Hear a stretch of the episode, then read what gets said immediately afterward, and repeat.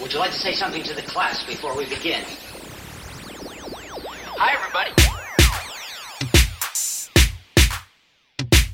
How'd it get burned? I mean, you know how it is. How'd it get burned? Rockin' and rollin' and whatnot. I'm gonna steal the Declaration of Independence. I wouldn't make you out to be a burglar, and not in that outfit. Put the bunny back in the box. Alright, now loosen up. I'll be damned if I didn't get really turned on. But that doesn't matter, get a load of this.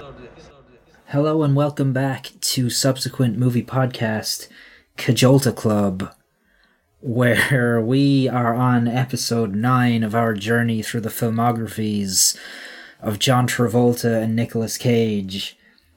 And this week we just watched Urban Cowboy from 1980. And Ryan, I think this might be the first time since we've started this uh, season of the show where I have genuinely found myself pining to spend some time with our boys Borat and Azamat because this fucking movie is the drizzling shits.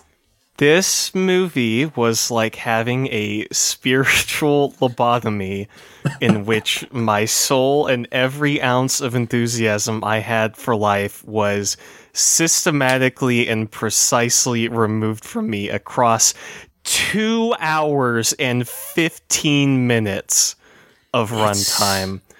Unforgivable. Unforgivable. Unforgivably long. Unforgivably long. It is glacially fucking paced. You could cut easily half this movie out of it and lose nothing. The central conceit of it. This is a movie about like mechanical bull riding and beating Is your it? wife. Like it's fucking. Oh, it's the worst. I hated this. I did not like this film. I think I think I was able to tolerate it maybe a little bit more than you were, but at the same time I could not point to anything in this film that I would say was particularly well done or engaging or interesting or worthwhile or potent or important.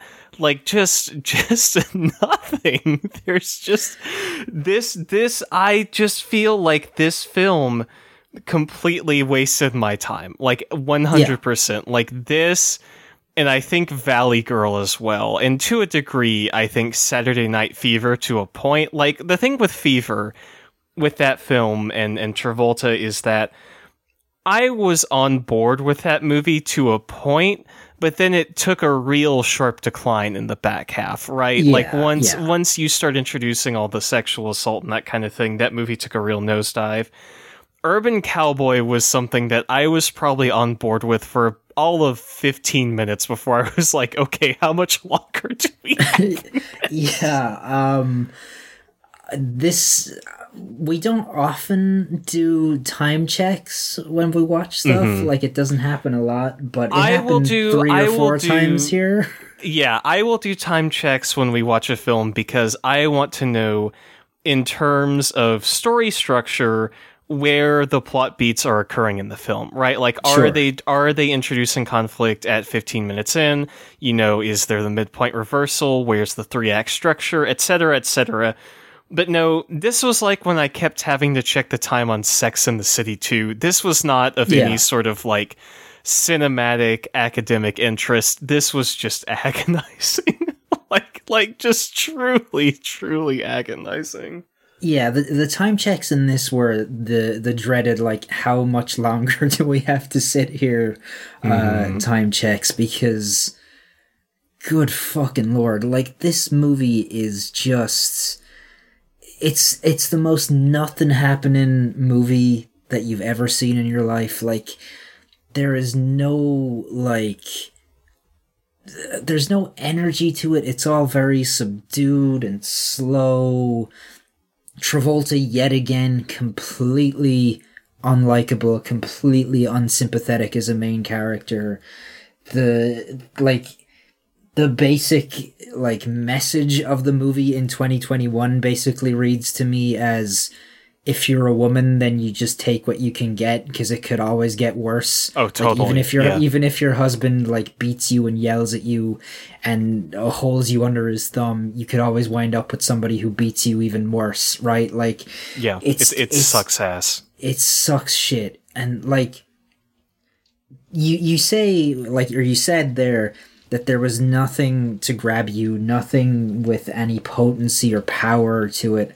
Like the only legitimately the only thing i can think of in the entire movie Mm-hmm. that snapped me to attention for a second was when scott glenn walked in Yes. for the first time in his mesh shirt. Like that was it. Fucking Hol Horse from JoJo's Bizarre Adventure showing up to the club in like a fishnet shirt, like just unreal. it's it's so funny, right? Because at the beginning of this movie, there's there's a lot to latch onto in terms of unintentional comedy. I think, right? Like, um, do you want to give us the uh, the quick summary on this so I can kind of lay the groundwork of how this movie begins? Yeah, okay. The the three sentence summary here for Urban Cowboy. Um, so Bud, played by John Travolta, is a uh, good old boy from the country, you know, from Texas, who moves to Houston, uh, and immediately meets uh the love of his life i guess. I've already sissy sissy that's her name. Sissy at a bar on the first night that he's there. They get married after like a week. Uh they have a tumultuous abusive relationship.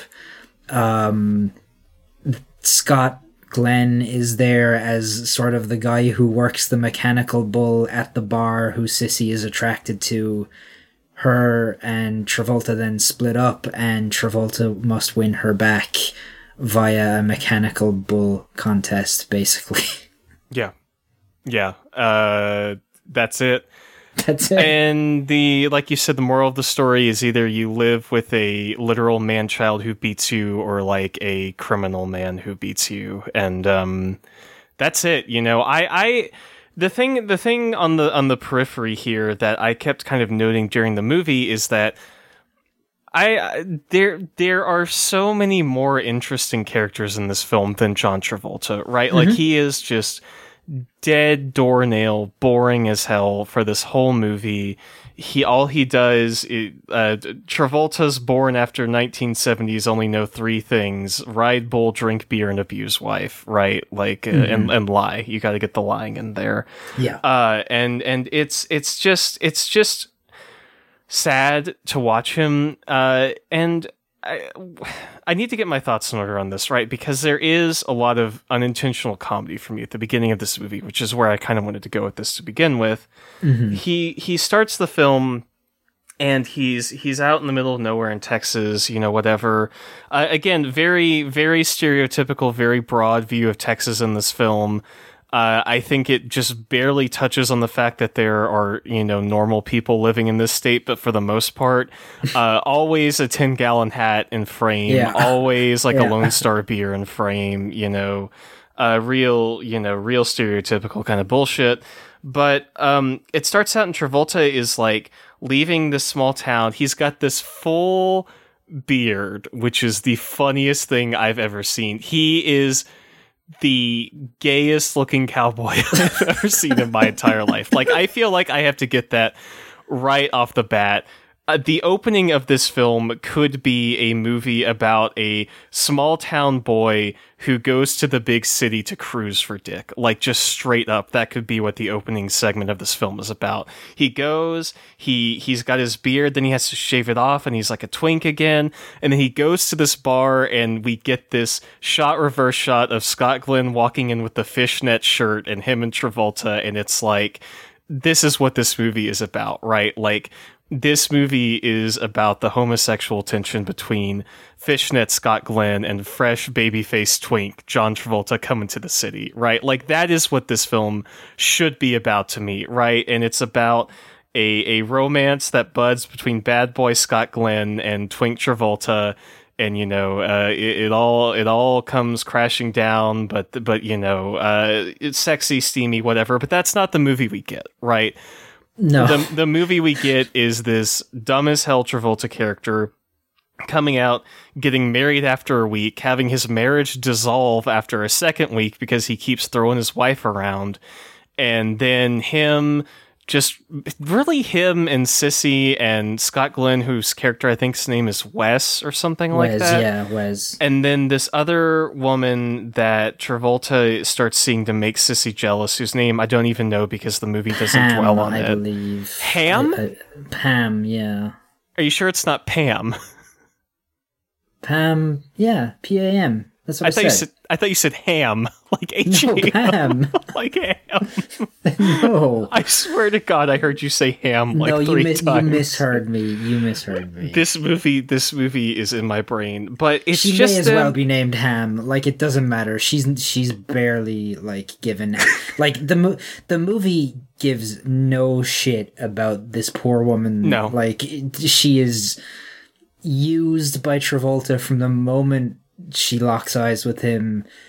At, like at the end when she gives him the big speech about how. Oh, you really love Sissy, not me, and she like pours her heart out. He just goes, "Yeah, whatever, see ya." And Yeah. just like he- walks he says away from he, her. she she does this whole speech and he goes, "I gotta go," and then just like power walks away from her like Vince McMahon. Like doesn't even look at her. Like he's No. like staring off behind her. the the best moments of performance in this movie are when he is at the end of this movie and he wins the mechanical bull competition and he says something like oh i wish sissy had been here to see me. And there is a shot over his shoulder of of ham standing behind him and like the low dawning realization on her face that she has just been another woman abused by Travolta, right? Like I think Yeah. that is probably both the best shot and the best like acting in this entire movie and it comes right at the ass end. But until then, all this movie is is it's Bud, Sissy, Wes, and Ham, like just using each other, coming in and out of each other's orbits, like fucking around, walking around, sitting, riding bulls, giving each other the middle finger, you know, fucking, not fucking, cheating, not Eating cheating, eggs. like eating. E- okay, we have to talk about the eggs. We have got to talk about the eggs in this movie. The amount of eggs consumed in Urban Cowboy is bananas. It's so amazing. so the first time the first time I noticed it is near the beginning of the movie they they they they spend a lot of time at this bar named Gilley's, right, which was a mm-hmm. real honky tonk bar in Texas. The the Houston location or the location outside Houston burned down, but there is to my knowledge still one in Dallas, right? Uh, they sp- they spend a lot of time coming in and out of this honky tonk, and there's you know Travolta and Sissy and Ham and and Wes and um, Travolta and Sissy hang around these like ambiguous friends of theirs who Yeah. are never really established as characters because they don't matter to the story at all, right? Like they're just they're just there to no pun intended egg Travolta on during key scenes of the film. And so we, we get a lot of scenes establishing them as like these barflies and that kind of stuff. And then Travolta's first, I guess, big big outburst or whatever. I don't even remember what it's over. He he he has a lot of wounded pride in this film, and, Yeah. and we'll we'll we'll get to that. But they go to this like diner after after they go to Gilley's, and it establishes the conflict between Travolta and Scott Glenn. Because Travolta gets drunk and he gets mad because his eggs aren't ready yet, right? Like, they're just at this bar and they can't stop talking about their egg dishes. Like, So, like I I think that happened. Like the one where he's mad about the eggs not being ready is before they meet Scott Glenn. Sure, And then okay. after they meet Scott Glenn, he's mad because they like undercooked his burger, so he throws his burger at Scott right, Glenn. right, right, right. The eggs, Um, the eggs scene is before that.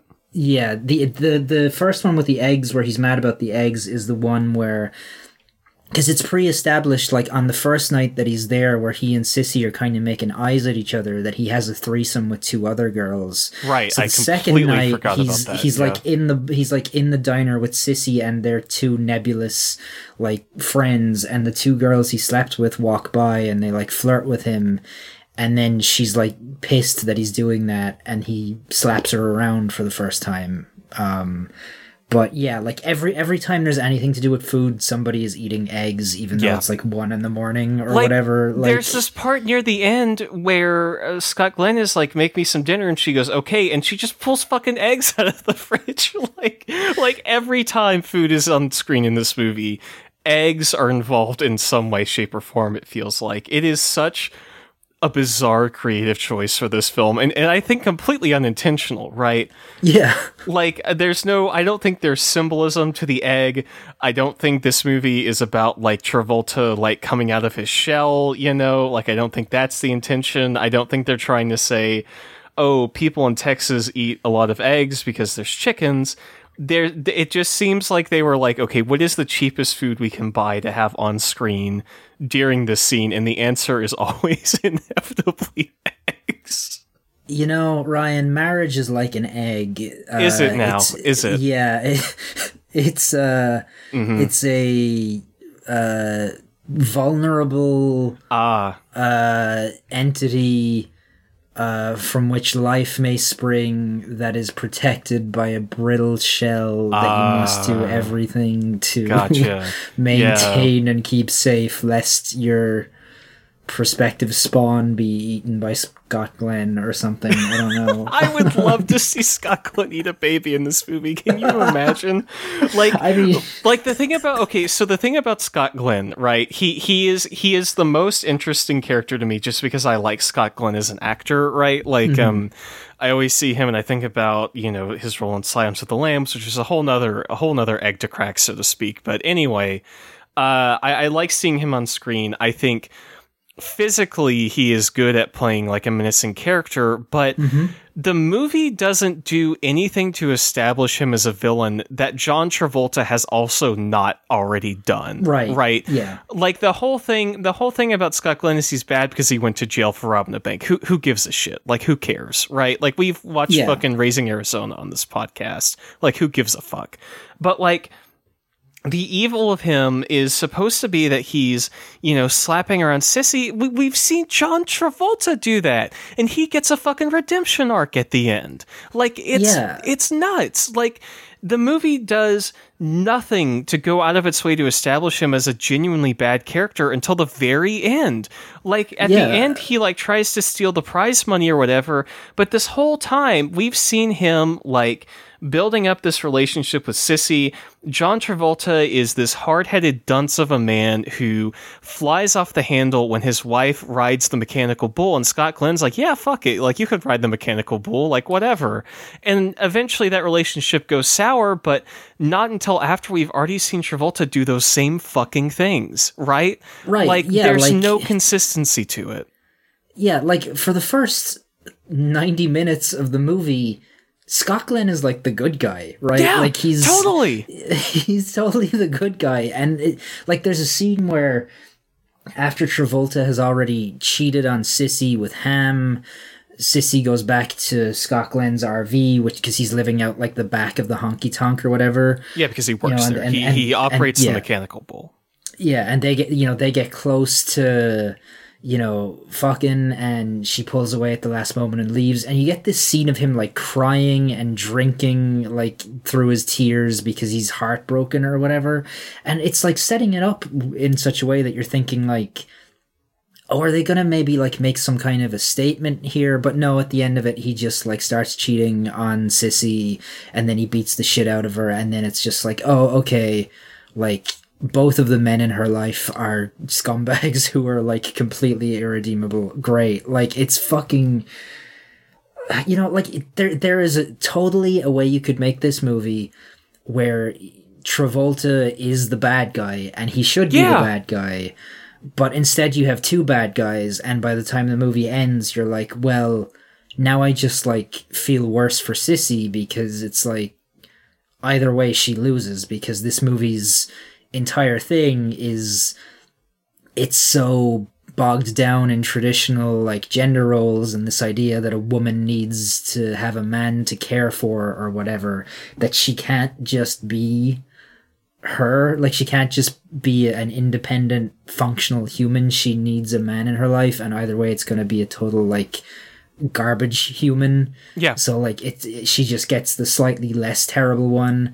Like Travolta beats her, but he doesn't break her fucking nose or leave her with a black eye like Scott Glenn does. So therefore, he's the good one, right? Like it I- fucking, it's the worst. I really don't think this movie believes that Travolta is a bad person, right? I No, think it it is. doesn't.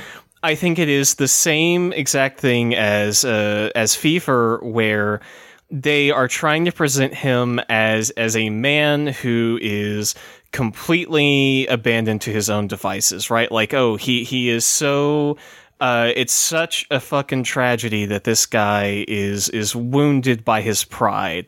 Oh, it's so you know dramatic and sad that he just can't look past his own prejudices to like see who this woman is. But that's not what this is because at the end he he's still the fucking same person, right? Like he he doesn't change. He says, "Okay, you know, I was rude to you, like whatever." He just realizes that like, "Oh yeah, sorry Ham, I totally am just fucking you to make her jealous. Like I should probably go apologize to her." And this like this whole thing takes place in the span of like 2 weeks, right? Like this is not some long-term change where he like comes to his senses and like has a turnaround and that kind of thing like no it's fine. It's fine that he's an asshole otherwise but gosh darn it he just shouldn't have gotten so worked up with his pride and just beaten his wife right? Like oh geez what a shame. But there is no intrinsic change to his character that would make you as the viewer think that like okay it's gonna be okay after the end of this movie right? It's been two fucking weeks. They knew each other for a week got married divorced after a week and then got back together. Where is like the evidence or the proof or like any sort of character indication that this cycle is not just going to repeat itself with him because she never has a character moment, right? Like she is just a device meant to be shuffled around in this movie for the quote unquote sake of, of Travolta, right? Like I think I think how this movie should have ended how this movie should have ended if they wanted to sell this. How it ends now is that Travolta and, and Scott Glenn go up against each other in the bull riding competition. Travolta wins. Glenn holds the people hostage to get the prize money. Travolta wises up and he's like, "Oh, I should go back." Uh, he goes out to comfort her. He stops Glenn from robbing the thing, and everyone lives happily ever after. But what should have happened here in you know uh, not to rewrite every movie that we watch in this podcast that's just shit but really if they wanted to sell this as like this thing of travolta swallowing his pride and coming back around it, it should have ended with sissy getting on the bull and winning the competition right? Like that's how this movie should have ended. She should have gotten on the bull and him been he should have been like well you know what? You know i was wrong. You were right. I shouldn't have done that uh, I, I I can you you- you've you've put me in my place or you've proved me wrong. Like I'm sorry and I'll do better. And uh, we we get like a taste of that, but it's just not convincing at all. It it, it, No. we've spent so much time with this man who has wheeled and dealed and lied and cheated and you know abused abused sissy, and so uh, you can't help but feel that it's just him getting himself back into this situation, saying whatever he needs to say to like work his way back into this, right? And I, I, I don't think that the bit where he has the emotional turnaround and, and Ham is like, oh, you know, you still love her, it doesn't track for me because like he's just been using this other woman this entire time, right? Like mm-hmm. there's there's just no vertical growth for him as a character, I think.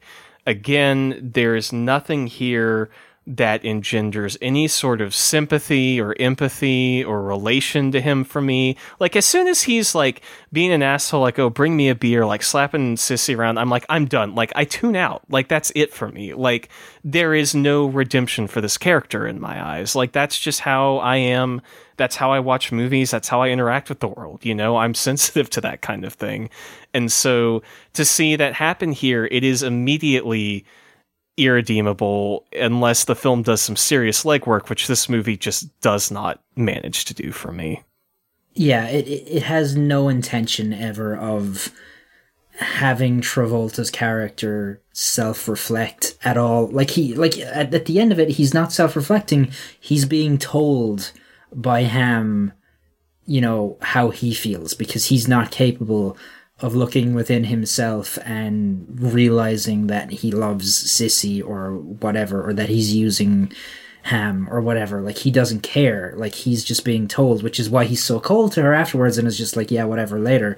Like, I feel like if you were to look at this movie, right, and you were to take the end of this movie and then jump like a week, two weeks, a month forward in the timeline as things are going, the next time they have an argument over something stupid, and like the entire genesis of their like relationship troubles is that she wants to ride the mechanical bull and he doesn't want her to ride the mechanical bull. So like as soon as they stupid. as, so as soon goddamn as they stupid.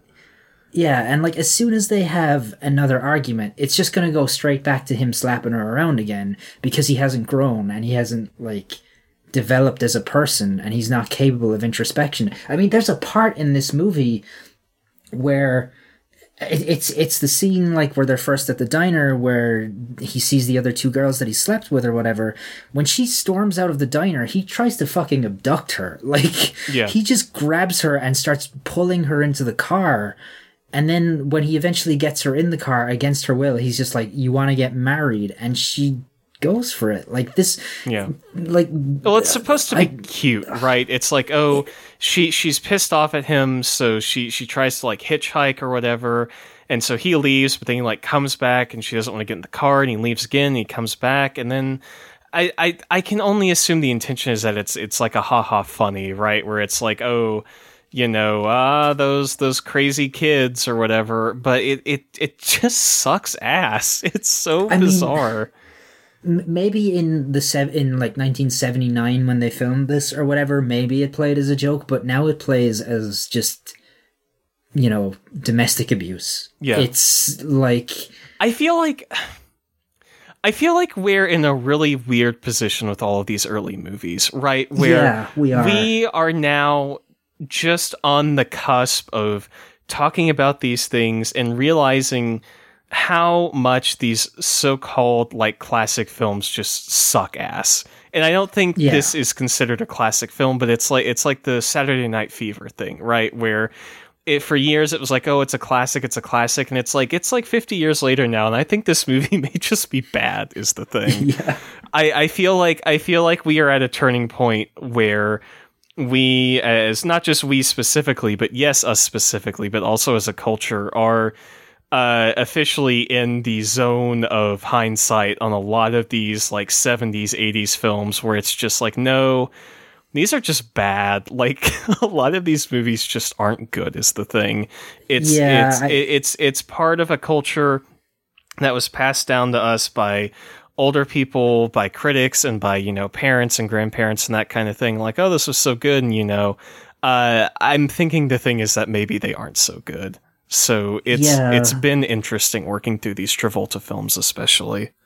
yeah it, it's sort of like when you watch old cartoons from like a long time ago and you're like oh that's like a really racist depiction of a minority group or whatever like i'm Yeah. getting the same feelings watching these early movies because like you say we are reaching a point in society now where we're talking about these things and like reflecting on them and realizing like oh that's not like cool and that doesn't make you like a good person or an acceptable person if you're not you know hmm able to reflect on your actions and see where you're hurting other people.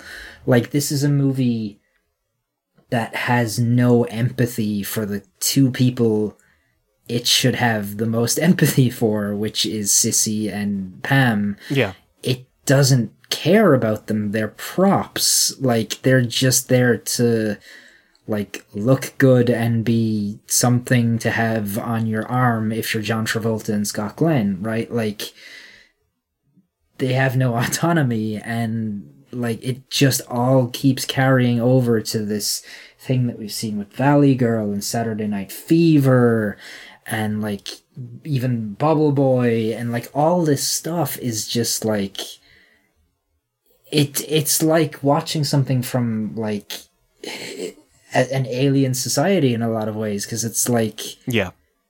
everyone who made this stuff and who believed this stuff is either dead or on their way to like being dead and Yeah. now we're looking at it like left to look at the like mess they made and be like oh man that's that's kind of not cool dog Yeah. like you can't you can't do that Oh my god. Yeah, it's it's really it's really bizarre, right? And I don't know if Urban Cowboy is considered a quote unquote classic. Um i doubt it I it has like barely uh, under 500 reviews on Letterboxd, right? Like um pretty pretty minimal for that platform. Uh 6,000 people on there have said that they've seen it.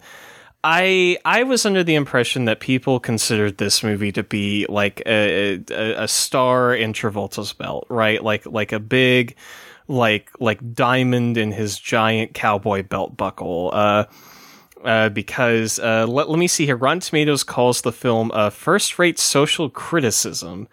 I I think that's being very generous to this movie. First of all, there- it's not criticizing anything really though. Like it should be criticizing you know f- male ego fragility and toxic masculinity and mm-hmm. you know gender roles and all that.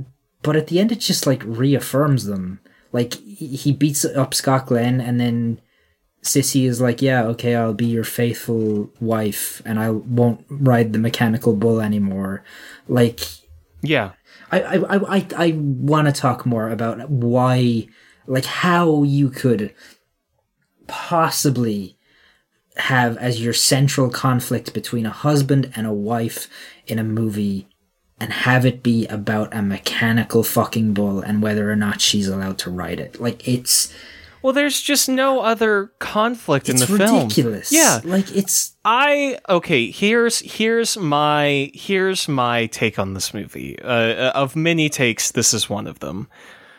I came into this film expecting it to be a drama movie, a dramatic film, not unlike Saturday Night Saturday Night Fever. I can never pronounce that. And I said that to you at the beginning. I was like, I bet this movie is going to take a turn and be kind of depressing, right?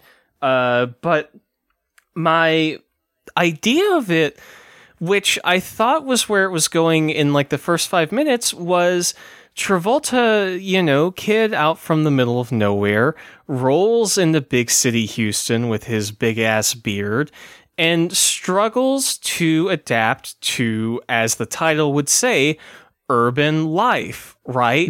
Like I I thought that it would be like him finding an apartment, like feeling alienated, you know, struggling with that sense. But no, he moves in with his family. He gets married in a week. He moves to like a mobile home that he can just buy with his like oil rig, you know, lackey salary or whatever. Um, and sorry, that that's a little rude of me. He's a gopher, as they call him in the film, He's where gopher, he yes, goes yeah. for things. Uh, so so the sentiment of the boss towards Travolta is not exactly warm, and um, you would think maybe there'd be a little bit of commentary on that in the film. Uh, none whatsoever. No, no commentary about exploitation of workers or, you know, uh, workplaces or anything like that. Just completely left in the dirt. Uh, so I, I, you know, I assumed it would be more about like him trying to like make his way in the society, but no, he he does really fine in the society. The problem is this fucking mechanical bull, which is like the fucking white whale Colonel Kurtz of this film, and it is just the dumbest shit I have almost ever seen in a film. Like just absolutely dog shit of a central conflict.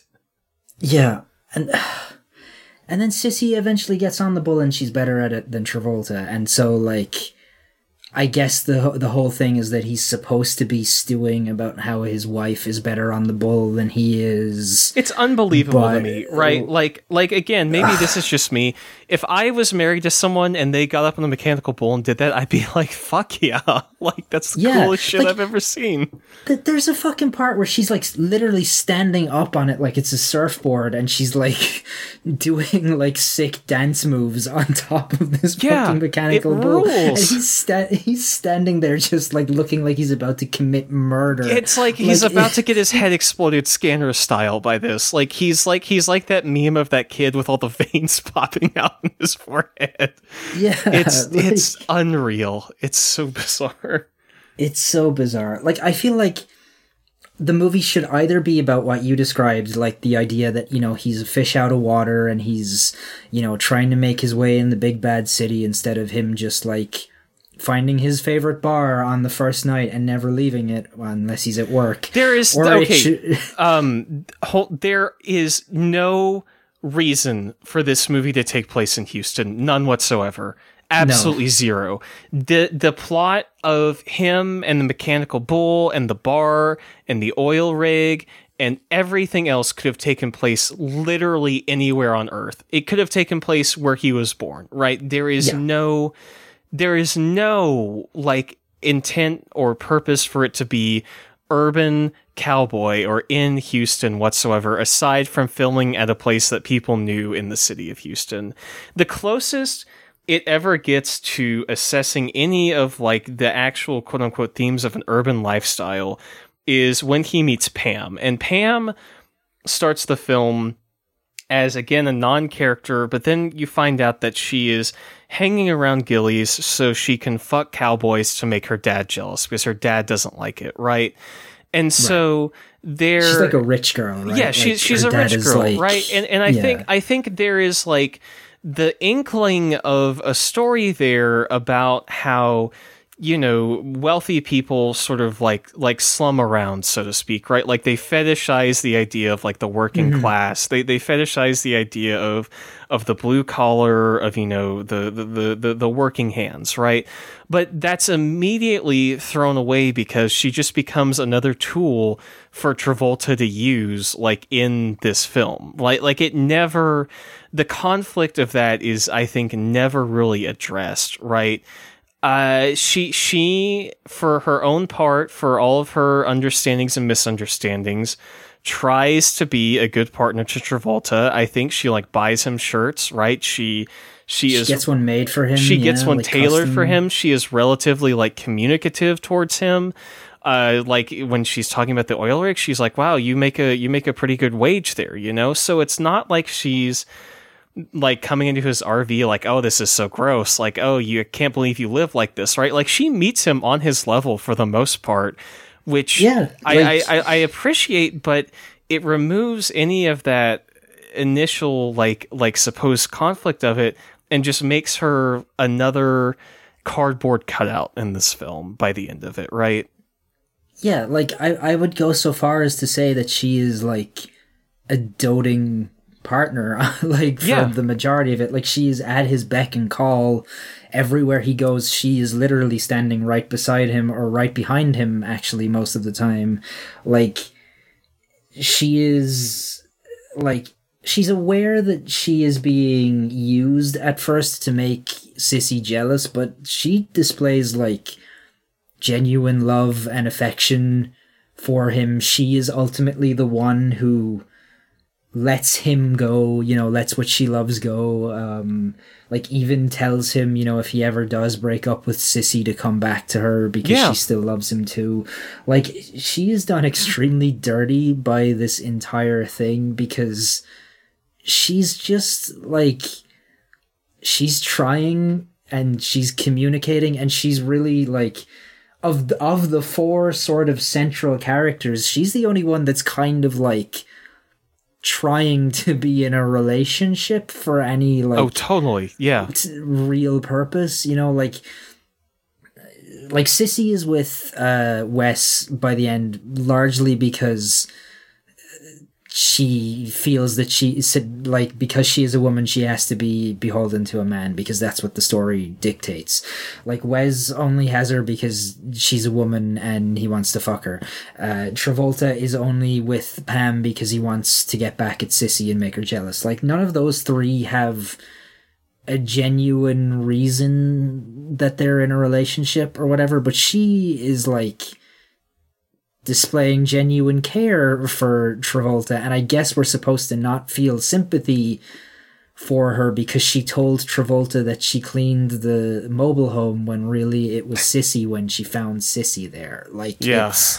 Yeah. like that's that's like the the thing she does wrong in the movie or whatever it's i don't know it it fucking sucks like i I don't like this movie very No, much. no, I I didn't like it at all. To be frank, No. I, I thought the um, I thought the two best moments of this movie were when Scott Glenn first shows up in the fishnets, and then the part where John Travolta's uncle just gets blasted by God and just Yes. fragged by a lightning bolt.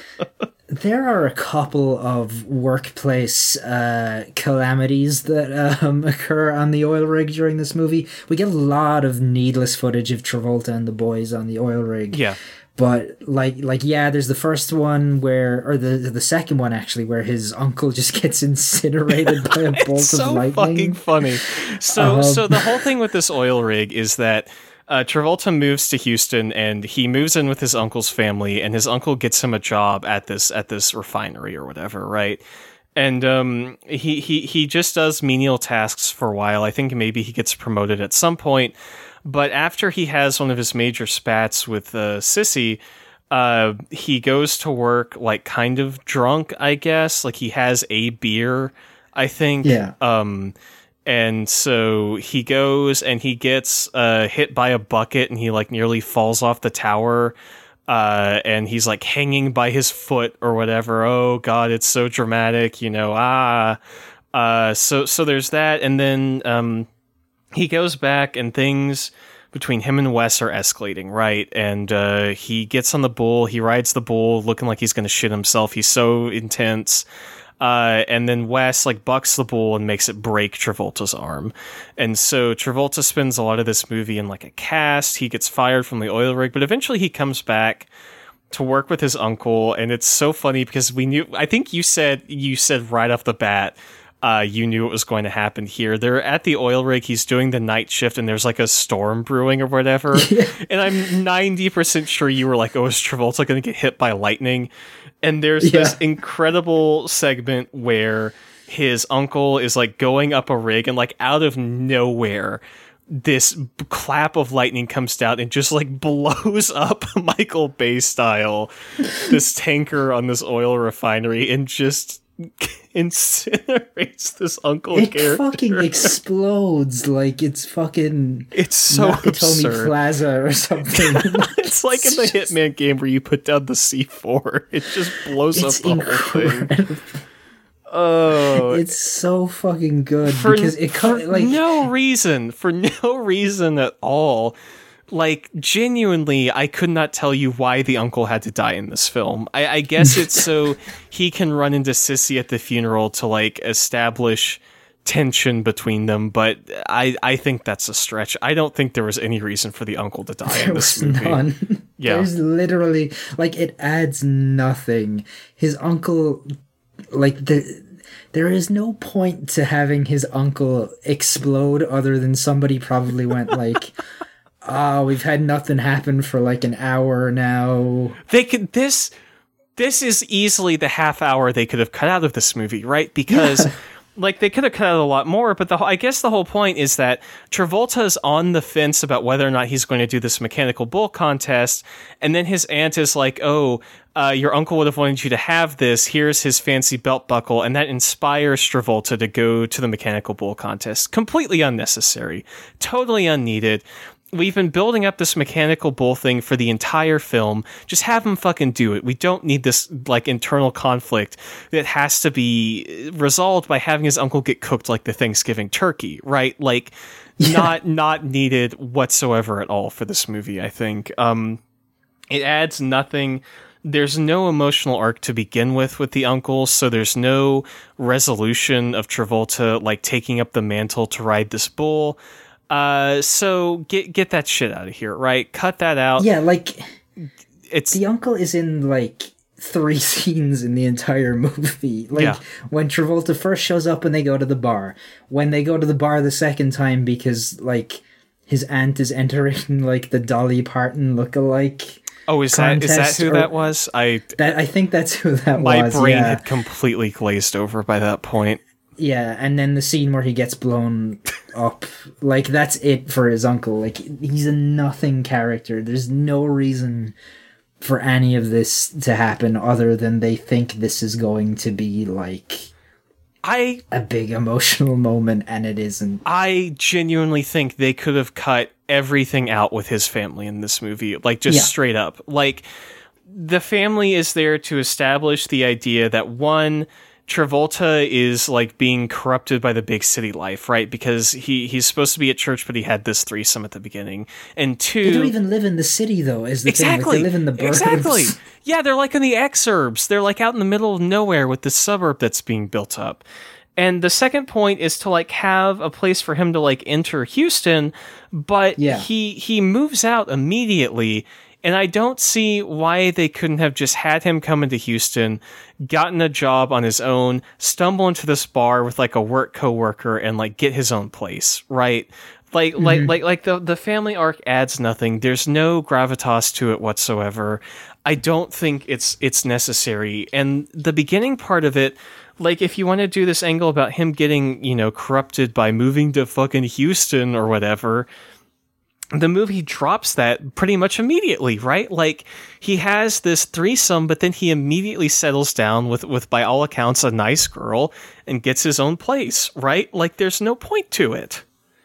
Right. Like, if you're going to have this story be about, or even attempt to have it be about, him being corrupted by the big city and the and the bright lights and everything, you have to use the big city. And they don't like they No. go downtown like once in the entire movie when Pam takes him and his uncle to like and and his aunt after the after the Dolly Parton contest to another bar because Travolta like gets in a fight with Scott Glenn, so they get kicked out of uh, the honky tonk, right? So they just go to this other bar. That's it. That's the only time they ever go downtown. You never see any exterior shots of Houston. You don't see him milling around downtown. You don't see anything of him in Houston. Like it could be, like you said, anywhere in the world. Yeah, it could be totally. any small town in the world. Yeah, we It doesn't matter. we see like an inch of the Houston skyline out of Pam's apartment window, but that's it. There's there's nothing else there. I I did not like this movie. It, it didn't. I don't know how actively angry it made me. Like I, I don't feel as mad about it as some other stuff I've watched. Right? Like I, I have thoughts on it, you know, but it didn't enrage me. I I, I watched uh, Lady in the Water by M Night uh, Shyam- uh Is it God Shyamalan. Shyamalan. I don't know if it's Shyamalan, uh, Sh- Shyamalan. I, I really don't know. Um, but I watched that recently and it was just infuriating, right? Like it was just that man jerking his dick into the camera for like an hour and 45 minutes. That's the uh the Paul Giamatti one. It right? absolutely is. Like like the whole Yeah, thing about okay, that movie is it's so so so the setup lady in the water uh to to, to plug another podcast that a friend of mine is on uh, fear baiting they did a whole episode on this but the the whole plot of the film is that there's this lady in the water none of it makes any sense but but um Shyamalan cast himself um as a writer whose work will change the world, right? Like he is the most important character It's because so arrogant. it's such so it's, arrogant. it is one of the worst movies I've seen in a very long time and it like infuriated me like it actually pissed me off the writing in that movie is so inane and for him to be th- that like for him to like swing his dick around that much was something that stupid just just like enraged me it really did and urban cowboy didn't enrage me in that way. It just bored me. Like I was just bored and sad and I just wanted it to end. And I have a lot of thoughts about it, but at the end of the day, it was just a deeply, deeply boring movie. I, I just wish it had been about Travolta and Scott Glenn fucking. I really do. Yeah. Like I wish it had been a movie about him moving to urban Houston, trying to adapt, running into Scott Glenn in the fishnets, and coming into his own, like kind of as a bad boy, but you know, being a different person. But it's not. It's about him throwing beers around and slapping his wife and drinking in the shower and falling off an oil rig and getting his foot caught in the boards or whatever. Just, just not even incomprehensible, but just interminable, right? like dull, just just endless like- and dull and and pointless.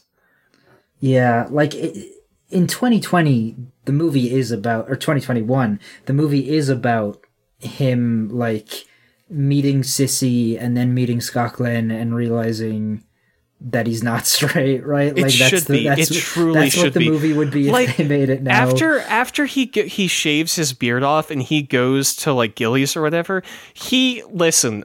I've been to bars in Austin, right? I I know my shit. Mm-hmm. The way that man is leaning on the counter with that pouty little face and that gay ass cowboy hat, like come on. like maybe that read differently in 19 fucking 80, but in 2021 that is a that is a a gay man out here on the town and there I, I love it. Like I truly love to see it and I wish that had been the film, but it's not and as such uh, it is a disappointment, not gay enough, and also, as you said, not enough monkeys in this film. Another film Yeah. that needs a monkey, I think. I, I think that's going to be one of our uh, recurring like little bits uh, that we judge it on. Could this movie have benefited from a monkey? Um, something I do also want to bring up here because we mentioned it as we were watching it. We're sort of noticing this pattern with Travolta where the movie builds up to some kind of contest, right? Like Saturday Night Fever was a dance contest. Grease was a dance contest. This is a mechanical bull contest. Grease also Like, had a driving contest. It had two of them did, in there. yeah. And and I mean, technically, Carrie builds up to a prom, which is kind of a contest for the king and queen in some ways. Sure. Maybe you could say, like, but they're all built around this like social like apex event, right? Like, Yeah, that they're John all Travolta is the to. alpha. He's the he's like Yeah. It's a really interesting way to position him in these three films as like sort of this bizarre, I think especially in retrospect, misguided beacon of like machismo to some degree where like Yeah. he is this tim- like like ill-tempered, hot-headed, you know, prideful, red-blooded American male who's going to fuck these women and win these contests and like it's just kind of doofy and sad and like not Yeah, great in like- retrospect. It's it's so Like- it's so bizarre. Yeah, like I watch these movies that he's been in that we've done so far, and the idea that he was positioned or was seen at the time as being this sort of like pinnacle of masculinity, of like machismo, like is frankly fucking ridiculous. It's it's like, it's he- absurd. he is like he's not likable he's not you know in he has no magnetism to him as like an aspirational figure and maybe that's just me looking at it as you know a millennial or whatever that I don't look at the the men he plays as somebody I want to aspire to be like I don't not. aspire to be a total shitbag or whatever which is all he ever is in these movies like there's it's just wild to me that like he was he was the man that every boy wanted to grow up to be and every girl wanted to grow up to be with like I, it, I said it with Saturday Night Fever but it really explains a lot about why boomers are so fucked up Yeah. it's like yeah. It's it's it's unreal it's bizarre. Changing changing world, you know, I guess, Yeah. but Yeah. good good God almighty. Just real good god real gruesome work here. So Yeah. So Ryan, I guess I gotta ask you, and I think I might have an inkling as to the answer here, but Urban Cowboy, better or worse than Borat? worse. Like hands down Yeah. worse. I would rather watch Borat than watch this again. If I- not I for the content, then the fact that this movie feels like it's about four hours long. Yeah, yeah. Like, I I I wanted to be watching Borat for the first time since we started this. I wanted to be watching Borat, and that's Grim. That's grim. Yeah. Um, wigometer. How you feeling about the hair? I, what are you thinking? I I say like almost a, like a zero on the hair for me because I didn't hmm. notice it at all. Right, like it just did it's not. under a hat, right? The whole time. Yeah, it just did not clock on my radar. The beard, I'm gonna give a strong like eight too because that beard is one of the funniest things I've ever seen on Travolta. but it's so good. it's real good. But the rest of the hair, like like a zero, like really barely not even on the scale for me. Yeah, I, I would probably I would probably say like a three for most of the movie, Mm-hmm. bumping it up to like a six or seven when he's got the beard because I mean like he wears a beard in some of his later movies, right? Uh now that he's like an old man and he can kind of get away with the like gray beard or whatever. Mm-hmm. But seeing him with like a thick black beard Oy. like as a young man is like when when he shows up in the in the movie like for the first time i was like is that travolta like holy shit like that's like, that's a look for him Yeah. like you know so yeah um as a whole though as a movie on a, on a scale of 1 to 5 i think i gave this like a half a star on Letterboxd i did mm-hmm. not enjoy it at all. And and you know like i wasn't angry like you said. I was just fucking bored. Yeah. like there's nothing here in in my opinion. What about you I gave it a, a, a very generous one whole star, right? One one fishnet top out of five because I I did like I did like Scott Glenn's performance in this. You know when he wasn't like throwing women around. Uh, I, I I liked that.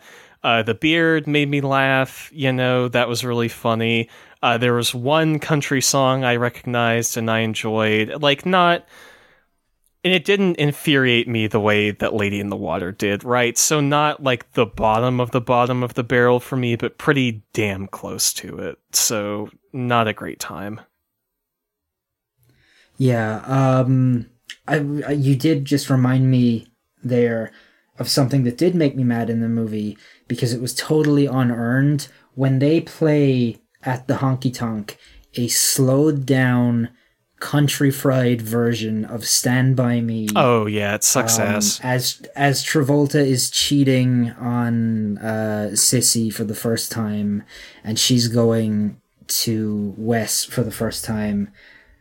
It is supposed to be this big moment. It is completely unearned, and that like made me go like fuck off like for the first time. Like Yeah. that was before like all the real bad like abuse shit had started, but like it is Hokey. it's just it's hokey and it's cheesy and it's not hokey and cheesy in a way that like Mm-hmm.